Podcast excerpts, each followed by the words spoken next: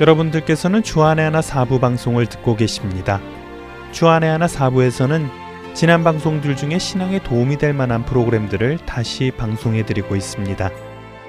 이번 10월부터 12월까지는 2013년 10월부터 2014년 3월까지 방송된 최충희 칼럼과 2013년 4월부터 9월까지 방송된 성령을 따라 행하라 그리고 2015년 4월부터 9월까지 방송된 세상이 감당할 수 없는 사람들이 준비되어 있습니다. 오늘 첫 찬양은 신청곡으로 시작하겠습니다. 일리노이스주에서 박선아 청취자님께서 설문지를 보내주시면서 설문지 구석에 아주 조그만하게 이렇게 적어서 보내주셨습니다. 혹시 가능하시면 야곱의 축복을 신청합니다. 라고요. 신청곡 신청해 주셔서 감사드리고요. 부탁하신 야곱의 축복 찬양 보내드리겠습니다.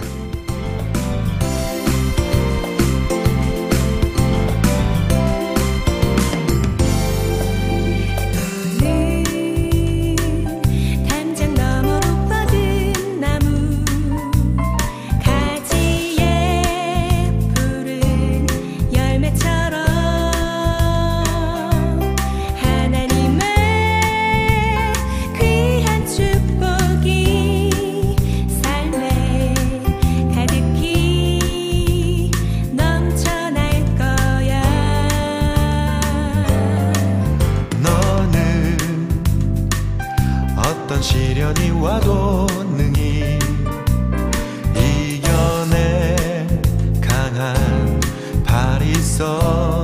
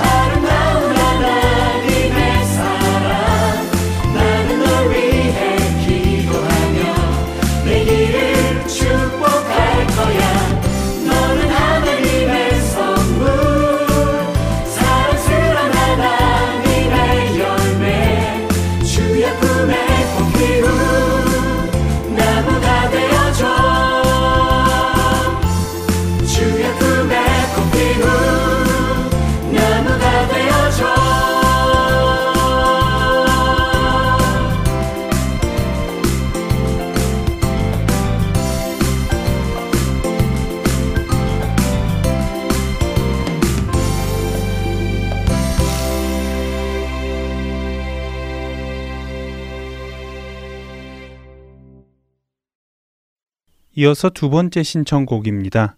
콜로라도 덴버에서 강길래 청취자님께서 편지 주셨는데요. 이 방송을 듣는 모든 분들과 함께 듣고 싶으시다고 하시면서 하나님의 은혜를 신청해 주셨습니다. 하나님의 은혜 보내드립니다.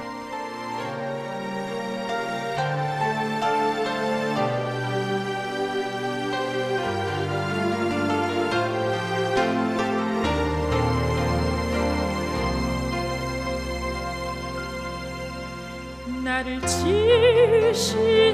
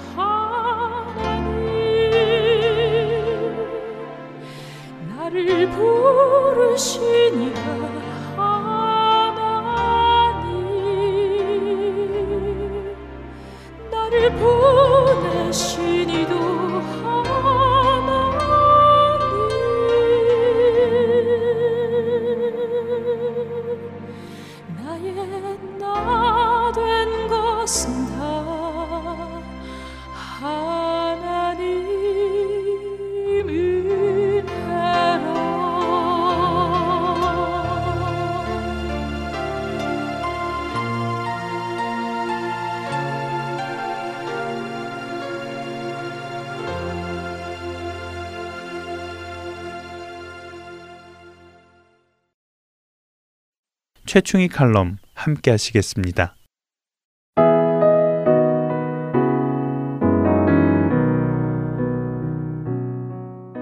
자넨가? 그래, 그동안 잘 지냈고? 아이들은? 응, 응. 그래, 나도 뭐 잘 지내고 있네. 아, 여보게, 제 엄마. 내가 왜 갑자기 전화했는지 궁금하지? 다름이 아니고, 그동안 내가 자네한테 섭섭하게 한 것 있으면 용서해주게. 그리고 자네가 나한테 섭섭하게 한 것들도 용서해주려고 전화한 걸세. 자네가 내게 했던 섭섭한 일들 다 잊기로 했어. 자네를 용서하겠네. 응? 응. 그럼 알지. 울지 말게. 내 마음 받아줘서 고맙네. 다 지난 일인 걸 뭐. 그래. 그래. 어머니의 전화 통화는 그렇게 비슷한 내용으로 몇 차례나 계속되었습니다. 간혹 어머니도 우시는지 떨리고 가라앉은 음성이 어머니가 계신 안방으로부터 들려왔습니다. 아버지와 헤어지는 과정에서 어머니가 받은 상처는 말할 수 없이 컸습니다. 아버지에게로부터 받은 배신의 상처도 컸지만 아버지를 둘러싼 친척들의 반응이 너무나 의외였고 형님, 형님 하며 따르던 동서들까지 아버지의 눈밖에 날 때 받을 불이익 때문이었는지 피해자인 어머니에게 오히려 냉담하게 등을 돌리는 상황이 벌어진 것이었지요.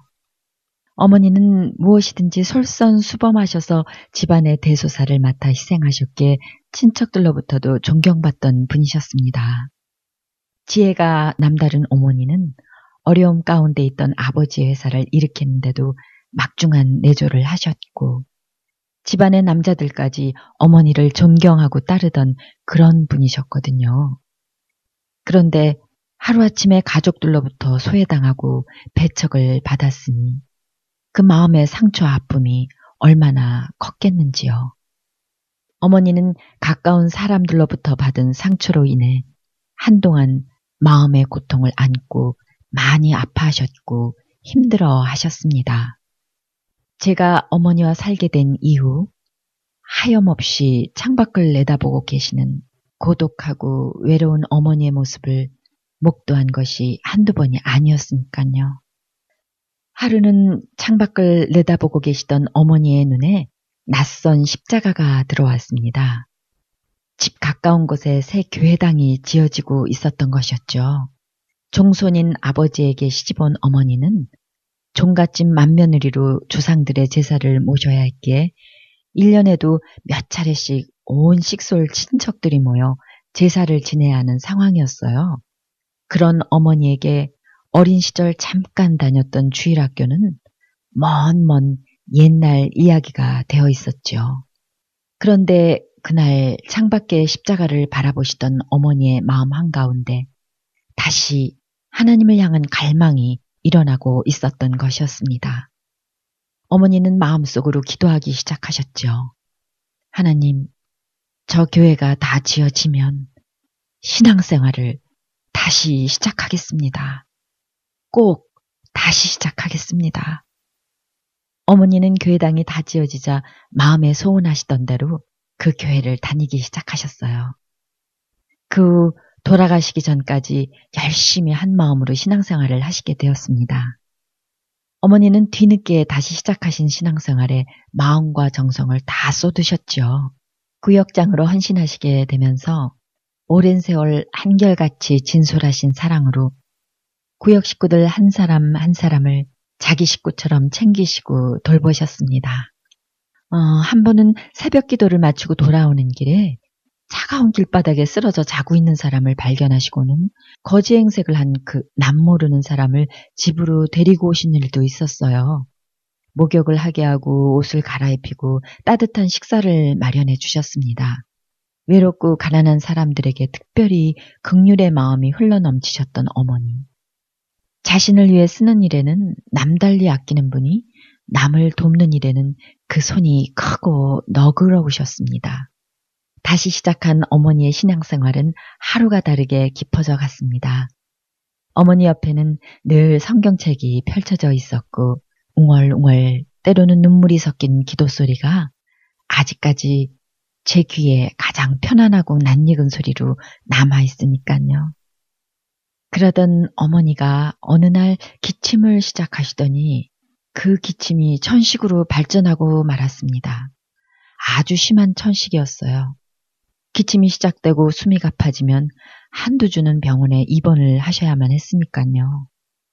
이 병이 나을 병인가, 하나님께서 불러가실 병인가, 어머니는 간절히 자신의 회복을 위해 기도하시면서도 세상에서의 남은 날이 얼마나 될지 알고 싶어 하셨습니다. 어머니는 약을 쓰시고 치료를 받기는 하셨지만요. 병 낫기만을 위해 집착하시거나 다른 것을 희생하지는 않으셨습니다. 그리고 어느 날부터인가 어머니는 자신의 마지막 날을 준비라도 하시려는 듯 주변의 관계들을 하나하나 정리해 가기 시작하셨죠. 자신에게 상처를 주고 등을 돌린 친척들에게 전화를 하시기 시작하신 것입니다. 아무리 믿음이 깊은 어머니이셨어도 그 일이 결코 쉬운 일은 아니었을 거예요. 자신을 배신하고 아픔을 준 사람들을 용서한다는 것이 얼마나 어려운 일이었겠는지요. 친척들은 생각지도 못한 어머니의 전화에 오히려 당황해하고 미안해하며 몸둘 바를 몰라 했습니다. 어머니의 전화를 받은 작은 어머니들은 용서를 구하며 펑펑 우셨지요. 자신들도 죄책감에 그동안 편치가 않았노라고 고백하시면서 말이죠. 그렇게 화해 전화를 하시던 어머니가 마지막 전화를 한 사람은 다름 아닌 바로 새 어머니셨습니다. 어머니는 본인 자신이 부덕해서 이런 일도 일어난 거라고 하시면서 아버지와 새어머니 앞날을 진심으로 축복하셨어요. 뜻밖의 전화를 받은 새어머니는 당황해 하시면서도 많이 많이 고마워 하셨습니다. 그렇게 용서를 구하고 용서를 하신 어머니는 며칠 뒤에 저희 부부를 불러놓고 예배를 드리자고 하셨어요. 찬송을 부르시고 저희들을 위해 기도하시던 어머니의 간절한 목소리가 갑자기 끊기고 침묵이 이어졌습니다. 그것이 어머니가 이 땅에서 하나님께 올려드린 마지막 예배가 될 줄은 아무도 몰랐었습니다. 어머니는 그렇게 기도하시는 중에 하나님의 부르심을 받고 이 세상을 아름답게 떠나셨습니다. 어머니는 10여 년을 섬기시던 교회에 목사님과 성도들이 교회장으로 치루어 드리길 간절히 원해서 온 교우의 환송을 받으며 그렇게 하나님의 품으로 행복하게 자유롭게 훨훨 날아가셨습니다. 쉰 다섯이라는 결코 많지 않은 나이에 새어머니는 점도 보러 다니시고 절에도 다니시던 분이셨어요. 저는 어머니의 유언가도 같은 말씀을 마음에 새기고 새어머니를 위해 성경책과 찬송가를 전해드렸습니다.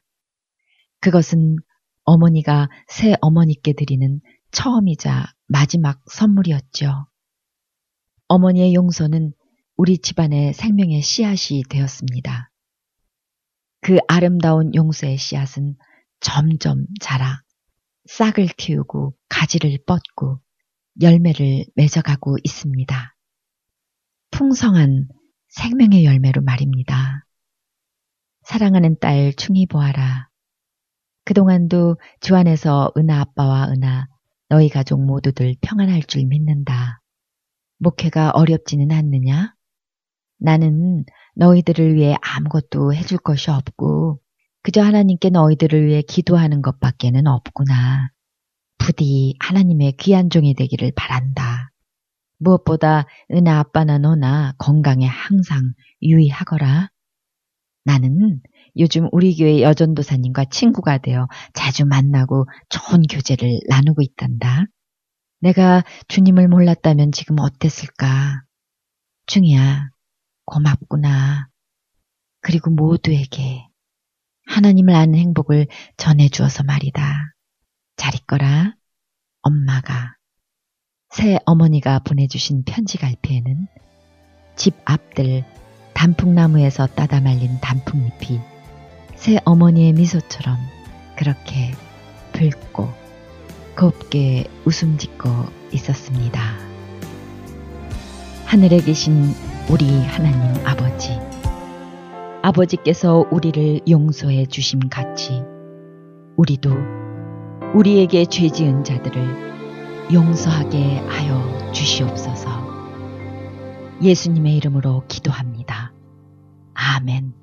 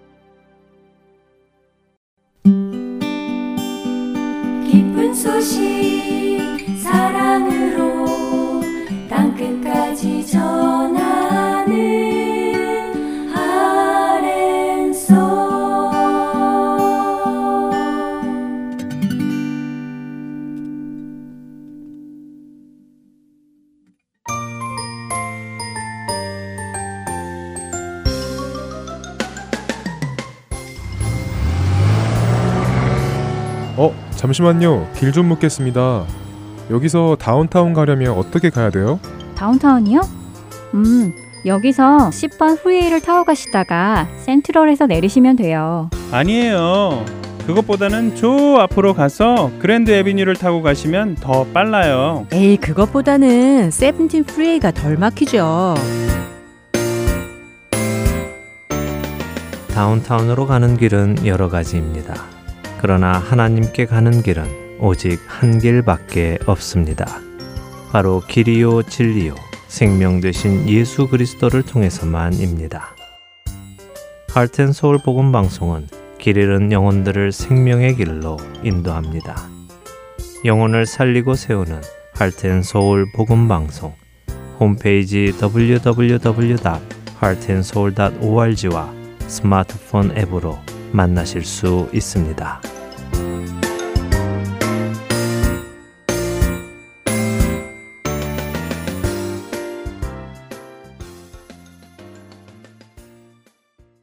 이어서 성령을 따라 행하라로 이어드립니다.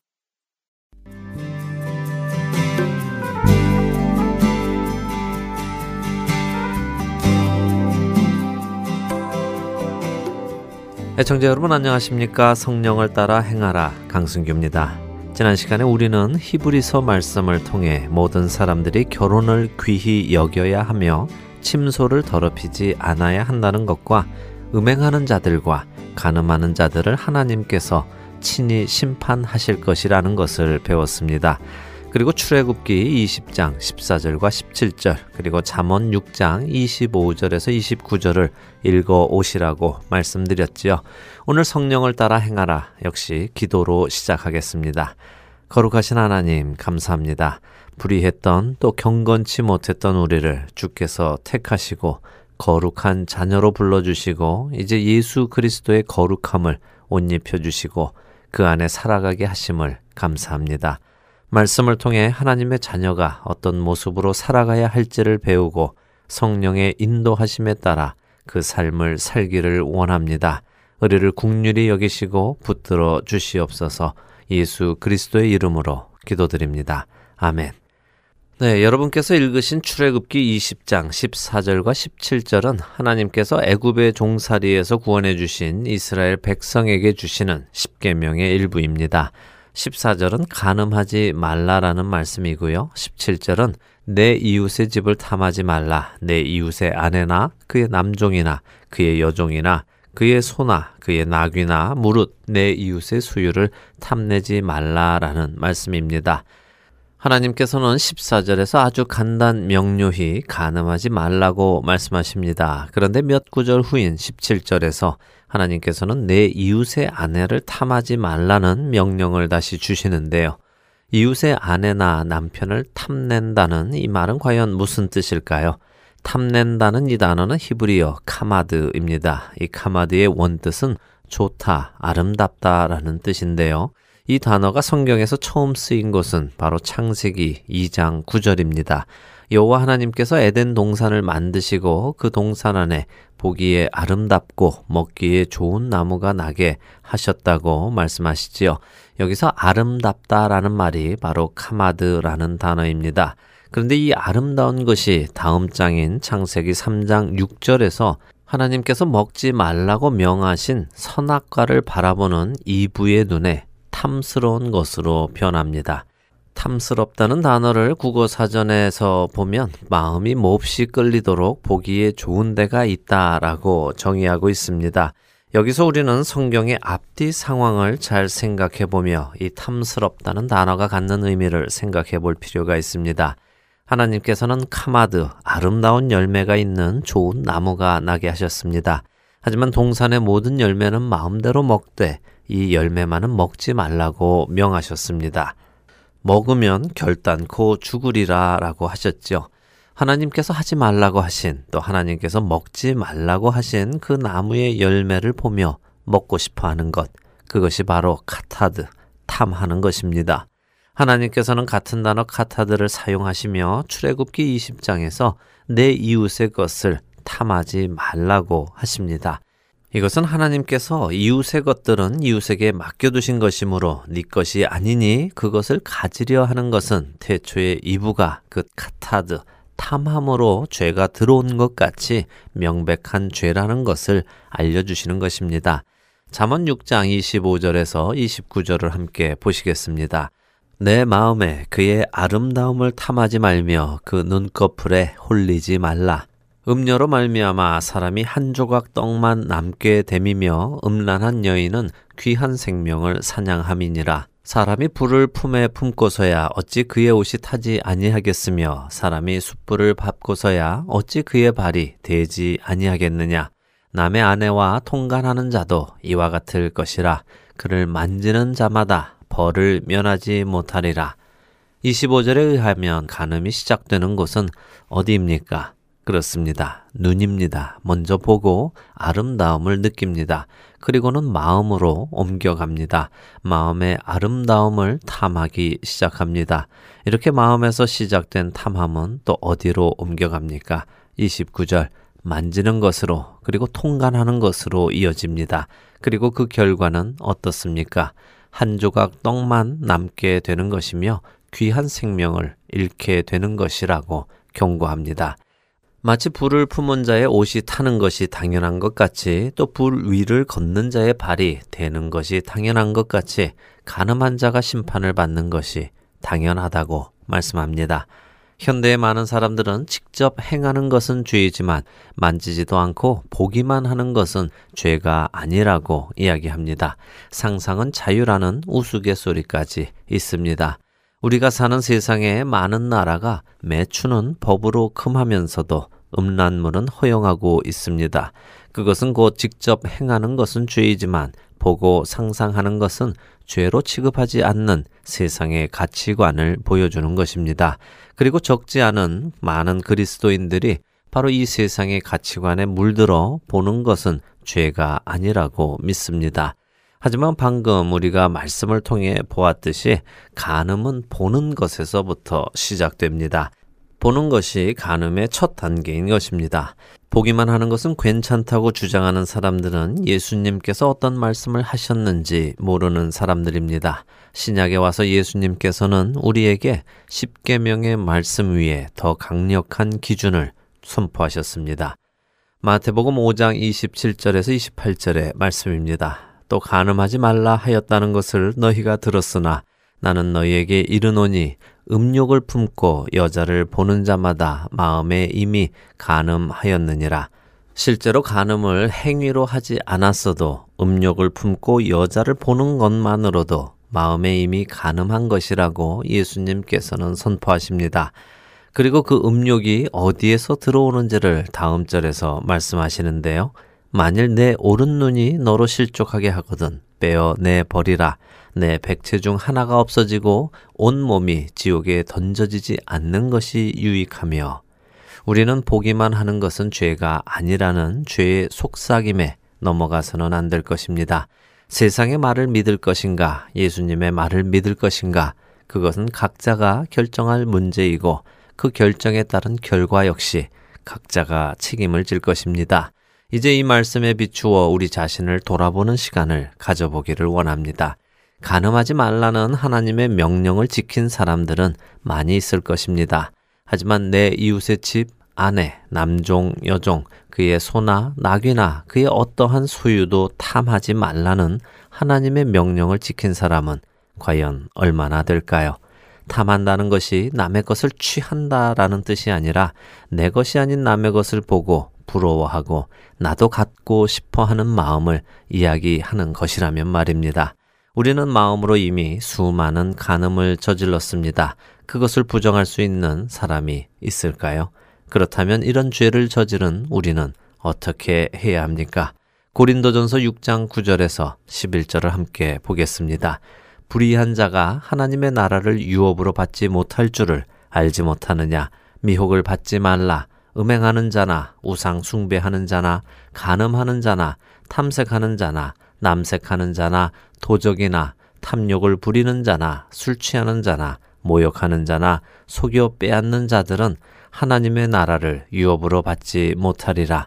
너희 중에 이와 같은 자들이 있더니 주 예수 그리스도의 이름과 우리 하나님의 성령 안에서 씻음과 거룩함과 의롭다 하심을 받았느니라.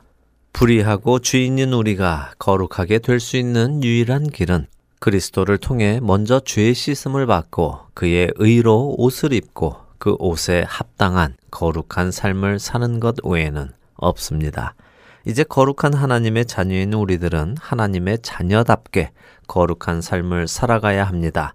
그렇기에 우리는 우리의 눈을 통해 오직 거룩한 것들만을 보도록 해야 하며 불의한 것, 음란한 것, 모든 거룩하지 않은 것들은 보지 않도록 스스로 삼가하고 노력해야 합니다. 세상을 살아가며 내가 보려고 하지 않아도 저절로 보이게 되는 것들도 있습니다. 그때마다 우리의 결정은 그것으로부터 고개를 돌려 내 눈을 더럽히지 않고 그로 인해 내 마음을 더럽히지 않고 지켜내는 것입니다. 이제 음란한 것이 여러분의 눈앞에 보여질 때 여러분은 어떤 행동을 하셔야 하는지 아셨을 것입니다. 피하셔야 합니다. 그것으로부터 도망치셔야 합니다. 간음의 유혹을 받은 요셉의 모습에서 우리는 배울 수 있습니다.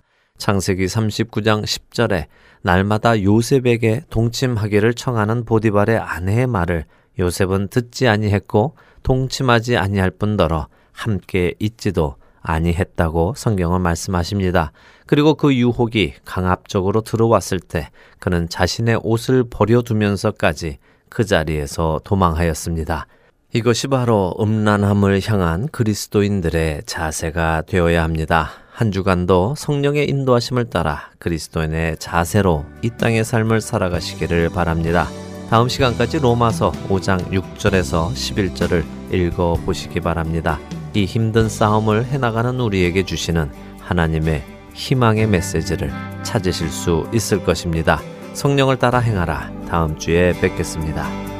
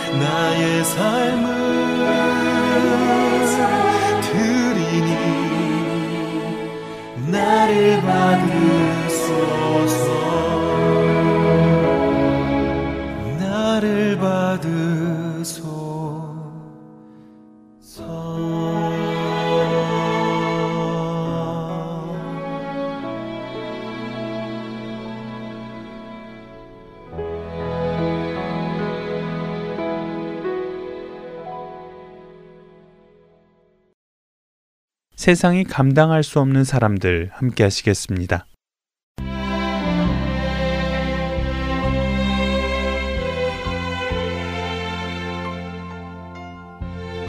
여러분 안녕하세요. 세상이 감당할 수 없는 사람들 진행의 강순규입니다. 순교라는 단어를 들을 때 여러분들은 어떤 느낌이 드십니까? 나와는 상관이 없는 단어라는 느낌이 드십니까? 아니면 나도 순교할 수 있으면 좋겠다 하는 생각이 드시는지요? 오래전 제가 만나보았던 17살의 한 소녀는 자신의 소망이 순교하는 것이라는 이야기를 했었습니다. 그 어린 소녀의 눈빛에서 그녀가 원하는 순교는 단순한 동경심에서 나오는 것이 아님을 저는 알 수 있었습니다. 그 소녀는 진심으로 주님을 위해 목숨을 드리기를 간절히 원하고 있었습니다. 이런 사람들 앞에 서게 되면 순교를 두려워하는 사람들은 왠지 부끄러워지기도 하고 자신의 연약한 신앙에 용기를 잃기도 합니다. 하지만 꼭 그렇게 생각할 필요는 없습니다. 여러분들도 순교자가 될 수 있기 때문입니다. 혹시 나더러 죽으라고 이렇게 생각하시는 분들도 계실지 모르겠습니다만 그런 말씀을 드리는 것은 아닙니다. 순교라는 단어를 국어 사전에서 찾아보면 모든 압박과 박해를 물리치고 자기가 믿는 신앙을 지키기 위하여 목숨을 바치는 일이라고 정의합니다. 그리고 우리 역시 순교라는 단어를 그렇게 받아들이고 있습니다. 하지만 성경이 말씀하시는 순교는 꼭 그런 의미만은 아닙니다. 성경에서 사용된 순교라는 단어는 말투스라는 헬라어인데요. 물론 이 단어에서 순교를 뜻하는 영어 말터라는 단어가 나왔습니다만 말투스라는 이 단어의 원뜻은 순교가 아니라 증인이라는 뜻입니다. 그리고 특별히 법정에서의 증인을 뜻하며 자신이 보고 들은 것을 증거하는 사람을 의미합니다. 결국 증인이라는 의미의 말투스라는 단어 안에 순교라는 의미가 포함된 것은 한 사람이 자신이 보고 들은 것을 증거할 때 거짓 없이 증거하며 그것이 비록 자신의 목숨에 위협이 온다 하더라도 거짓 없이 진리를 말해야 하기 때문에 그런 것입니다. 하나님은 이스라엘 백성에게 열 개의 계명을 주시며 그들에게 지킬 것을 요구하셨습니다. 그런데 그 중에 거짓 증거에 관한 계명이 있다는 것을 알고 계십니까? 출애굽기 20장 16절의 말씀입니다. 내 이웃에 대하여 거짓 증거하지 말라. 이 의미는 거짓으로 증언하여 타인에게 손해를 끼치는 것으로 특별히 법정에서의 위증을 뜻합니다. 위증은 하나님께서 아주 미워하시는 것 중에 하나이지요. 반대로 충실한 증인은 하나님께서 사랑하십니다. 우리 모두는 하나님의 증인이며 예수 그리스도의 증인입니다. 진리이신 그분과 그분의 말씀을 언제 어디에서든지 증거할 수 있어야 할 것입니다. 비록 목숨의 위협이 온다 하더라도 내가 보고 들은 것을 부정할 수는 없는 것입니다. 우리나라가 빛을 잃었던 시절, 그 속에서도 자신이 보고 들은 참 빛이신 그리스도를 증거하다 순교한 주기철 목사님이 계십니다. 세상이 감당할 수 없었던 그의 이야기 속으로 들어가 보겠습니다.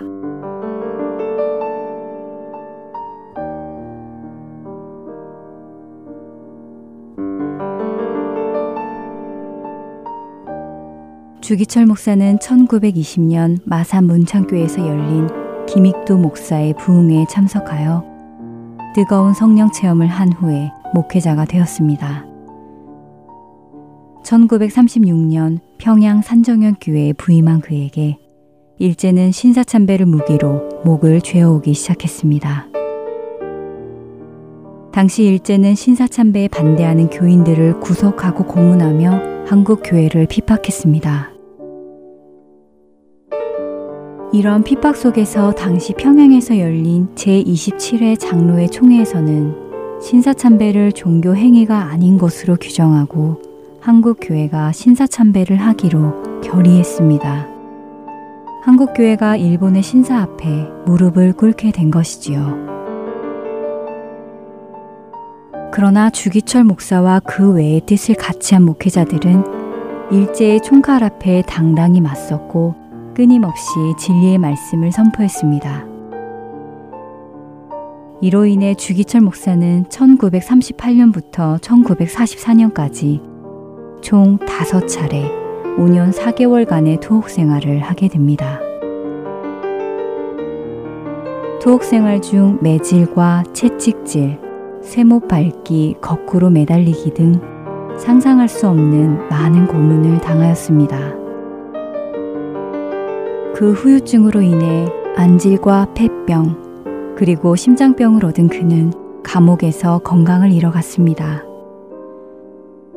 그러나 비록 그의 육신의 건강은 약해져 갔지만 그의 영혼의 건강만은 오히려 더 강해져 갔습니다. 감옥 안에선 언제나 평화로운 얼굴로 성경 말씀을 묵상하며 감사 찬양을 드렸다고 당시의 증인들은 증거합니다. 그는 마지막 다섯 번째 구속되기 직전 자택에서 어머니와 처자 그리고 20여 명의 평양 산정현 교회 교인들을 모아놓고 생애의 마지막 설교를 합니다. 그는 그 설교에서 이렇게 이야기합니다.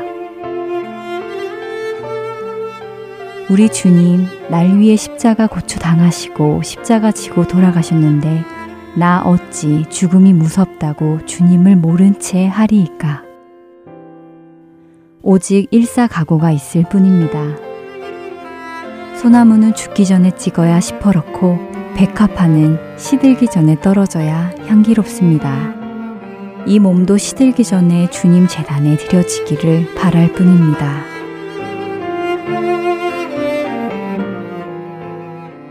그 후 투옥된 주기철 목사는 1944년 4월 21일 평양 형무소 한 귀퉁이에서 49살의 나이로 하나님의 부름을 받습니다.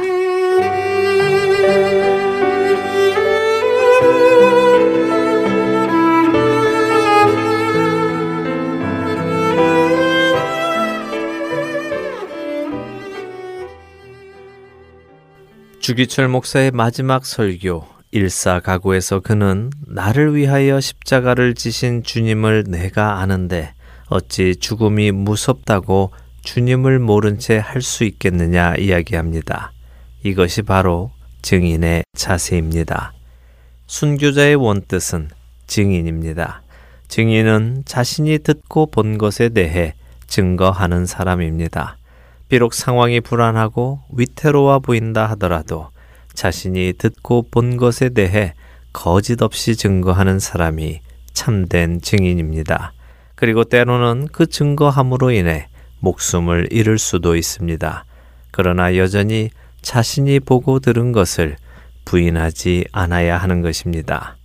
순교자와 증인은 같은 단어입니다. 우리는 모두 그리스도의 증인입니다. 내가 순교할 수 있을지 없을지는 알 수 없습니다. 그러나 내가 증인인지 아닌지는 알 수 있습니다. 순교가 두려워 증인의 역할까지 포기하지는 마십시오. 순교는 하나님의 뜻에 맡기시고 우리에게 맡겨진 증인의 역할을 감당해야 할 것입니다. 이러므로 우리에게 구름같이 둘러싼 허다한 증인들이 있으니 모든 무거운 것과 얽매기 쉬운 죄를 벗어버리고 인내로서 우리 앞에 당한 경주를 하며 믿음의 주요 또 온전하게 하시는 이인 예수를 바라보자. 히브리서 12장 1절과 2절 상단의 말씀입니다. 우리가 보고 들은 진리를 끝까지 증거할 때 세상은 그런 사람을 감당할 수 없습니다.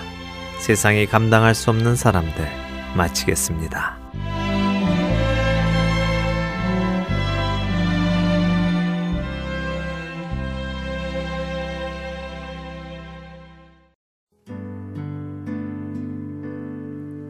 하나님의 사랑을 뭐라고 묘사할 수 있겠습니까? 하나님, 그 놀라운 크신 사랑을 뭐로 다 노래할 수 있겠습니까? 주 하지만 이 시간 주의 은혜,